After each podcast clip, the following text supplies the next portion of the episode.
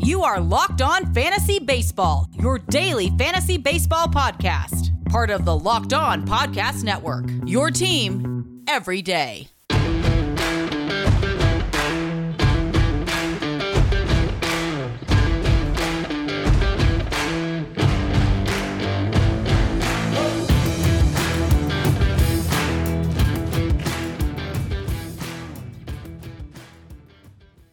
Hello, fantasy friends. I'm Scott Cullen, host of Locked On Fantasy Baseball on the Locked On Podcast Network. Locked On Fantasy Baseball is brought to you today by Built Bar, a protein bar that tastes like a candy bar. They have a bunch of great flavors. My favorites are the peanut butter chocolate and salted caramel, but they're all low fat, low carb, high protein, all in a convenient bar. And not only do they have peanut butter chocolate and salted caramel, which I love, they have a limited release of a strawberry flavor, which is so good. And they're doing this in conjunction uh, with breast cancer research. So you get 12% off your order through October 12th. And they have partnered with Barbells for Boobs, Breast Cancer Angels, Huntsman Cancer Institute, and Living Beyond Breast Cancer. Built will match your donation to the organizations listed above up to $50 per order. Plus, 100% of the proceeds from the Built Breast Cancer Awareness Hoodie will go to these organizations to help support breast cancer patients and their families.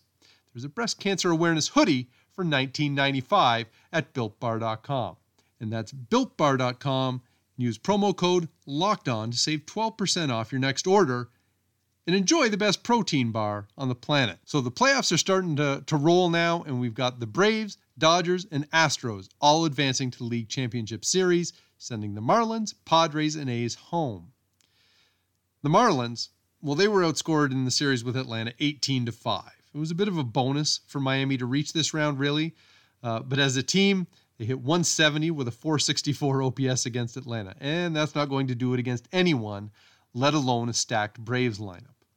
Uh, Brian Anderson uh, was 4 for 10 in the series, and he was pretty much the only Marlin uh, who had any kind of success, and he was over 4 in game three. Uh, the pitching, though, wasn't bad uh, for Miami. Alcantara uh, and Sanchez both started a couple of games in the playoffs. And Sanchez uh, ran into some control issues and got hit a bit in, in game three against Atlanta. But overall, uh, the Marlins pitching gave them a chance. So this is really something to build on. You, maybe they can go get some bats in the offseason to support this emerging young pitching, and maybe they could take another step forward next season. The Padres, they were in a different spot playoffs. Their top two starters, Dinelson Lamet and Mike Clevinger, were hurt late in the regular season. Uh, and Clevinger tried to go uh, in the division series, but lasted all of one inning. Uh, and then you have Zach Davies and Chris Paddack.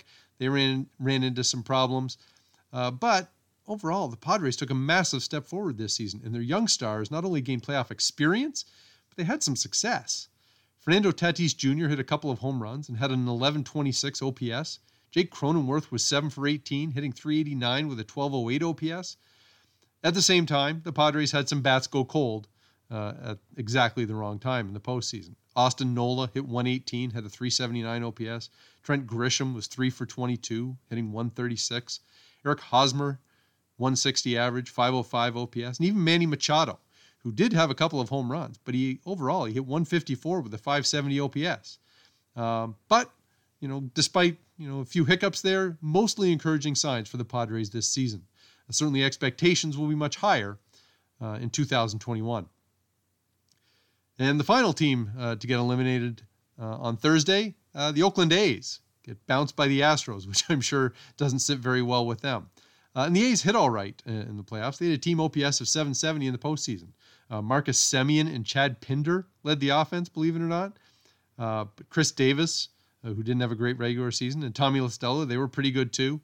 Um, Robbie Grossman, Mark Canha, Matt Olson, they struggled at the plate, but this is kind of what you get in a seven-game sample. Some game, some good, some bad, um, and that's and this is how the A's end up uh, going home. But part of it was their pitching. The pitching just they didn't have enough good uh, to counteract the bad. Uh, I, I, would like to note that A's closer Liam Hendriks recorded 17 outs in the playoffs. 12 of them were by strikeout, which is that's impressive stuff. Uh, and ace of the staff, uh, Chris Bassitt, yes, Chris Bassitt, the ace of the ace staff, he was okay in a couple of starts, but the rest of the starting pitchers struggled. and that's uh, Jesus Luzardo, Frankie Montas, Sean Manaea, Mike Fiers. None of those guys were shutting down the opposition, and uh, you know the A's being adequate uh, offensively uh, really wasn't good enough to make up for pitching staff that couldn't keep the opponents in check. So coming up next, we will take a look at Thursday's Stars and then break down Friday's game between the Yankees and Rays playing for a trip to the American League Championship Series. When you need wine at 4 p.m., sushi at 9 p.m., maybe a breakfast burrito at 8 a.m., ibuprofen at 10 a.m., Postmate it. Postmates is your personal food delivery, grocery delivery, whatever kind of delivery service all year round. Anything you're craving, Postmates can deliver. They're the largest on demand network in the United States and offer delivery from all the restaurants, grocery and convenience stores, and traditional retailers you could possibly want or need. 24 hours a day, 365 days a year. Postmates will bring you what you need within the hour. No more trips to the store. You don't even have to know where the store is. Postmates will deliver anything to you. Download the app for iOS or Android for free. Browse local restaurants and businesses and track your delivery in real time. For a limited time, Postmates is giving our listeners $100 of free delivery credit for your first seven days. To start your free deliveries, download the app and use code LOCKED ON. That's code LOCKED ON for $100 of free delivery credit for your first seven days when you download the Postmates app. Anything you need, anytime you need it. Postmate it. Download Postmates and save with code locked on. Send me your questions. I'm at by Scott Cullen on Twitter. The show is at LO underscore fantasy MLB on Twitter. If you want to fire off an email, send it to lockedonfantasybaseball at gmail.com. Let's try and make this more interactive, especially as we head to the offseason. I'm going to need some questions. Uh, but let's take a look now at Thursday's stars. And start with Houston left fielder Michael Brantley. Uh, was three for five, scored three runs, drove in three runs, had two home runs, an 11 6 win against Oakland A's. Uh, Brantley hitting 346 with a 1047 OPS in the playoffs. He's been a nice DFS uh, option in, on many days. Uh, and part of that is because he doesn't necessarily hit for power, but when he delivers you two home runs uh, in that game, that's a pretty big payoff. Uh, Houston shortstop Carlos Correa, three for four, scored a run, drove in five, uh, had a home run in that 11 6 win against Oakland. Correa is hitting 500 with a 1715 OPS uh, in the playoffs. He has four home runs, 12 RBIs in six games. It's, uh, for a guy who did not produce during the regular season, uh, Correa has turned it up a notch uh, or three in the playoffs, and the Astros are obviously much better for it. Uh, Dodgers catcher Will Smith went five for six, scored a run, drove in three in their 12 3 clinching win against San Diego. Now, this, Smith was 0 for 11 in the playoffs before that eruption. And so uh, I guess you can't you can't look at that 0 for 11 and think that he's going to continue going that way. You don't necessarily expect the regression to all come uh, in a single game, though. Uh, Los Angeles center fielder Cody Bellinger was two for five, scored a run, had three RBIs in that 12-3 win. Uh, Bellinger has hits in all five playoff games. He's hitting 316 with a 960 OPS, uh, and that's you know productive. And you know pair that with his uh, home run robbing catch in uh, in game two against San Diego, and you're getting a really nice uh, postseason performance from Bellinger after what was generally a disappointing regular season, given the expectations uh, coming into 2020. Uh, Oakland center fielder Ramon Laureano, speaking of disappointing seasons, uh, was two for four, scored two runs, had four RBIs, and a home run in their 11 6 loss uh, to Houston. And, and that home run seemed like a gift. I'm sure you've seen the video of Zack Greinke appearing to call his pitch, though Greinke uh, denied that. He said he was signaling uh, his catcher about uh, changing their sign sequence, which is a reasonable explanation, I suppose. Uh, but I mean, who, who really wants to admit that yes, you told the batter what was coming and he crushed it out of the yard? Uh, and and the horse kind of had left the barn on that story by the time Greinke got around to addressing it. Um, because you know once it gets out on the internet and makes the rounds, uh, you know Greinke is trying to put toothpaste back in the tube there. Uh, anyway, it was a tough season for Laureano. He hit 213, uh, and he was hitting three for 22 in the playoffs uh, before his contribution there in uh, game four against Houston. Atlanta starting pitcher Kyle Wright Went six innings, gave up three hits, two walks, no runs, struck out seven. 7 nothing clinching win against Miami. Uh, and Wright started rounding into form late in the year. His last two starts of the regular season were his best two starts. Uh, and this performance was kind of consistent with those games. And so, uh, one of the questions I had uh, coming into the playoffs was whether the Braves had enough pitching, uh, particularly in that number three spot. Um, because I think you can look at Max Fried and, uh, and you have high expectations there naturally. you could look at Ian Anderson and think, well, he's a rookie, but you know there's certainly potential there, and he certainly lived up to it. but who's going to fill that number three spot? And Kyle Wright uh, has done so and, and was effective uh, closing out the Miami Marlins. Uh, Yankees shortstop Gleyber Torres was two for three, scored two runs, had two RBIs and a home run in their 5 1 win against Tampa Bay, uh, keeping the Yankees alive for game five. And, and it wasn't a great regular season for Torres, but in the playoffs, hitting 450 with a 1343 OPS. Uh, it's a good thing when you have massive amounts of talent. It'd be much easier to look at uh, a regular season from Gleyber Torres and think, okay, he can snap out of this, right? You know, Gleyber uh, can hit, and it turns out that he can.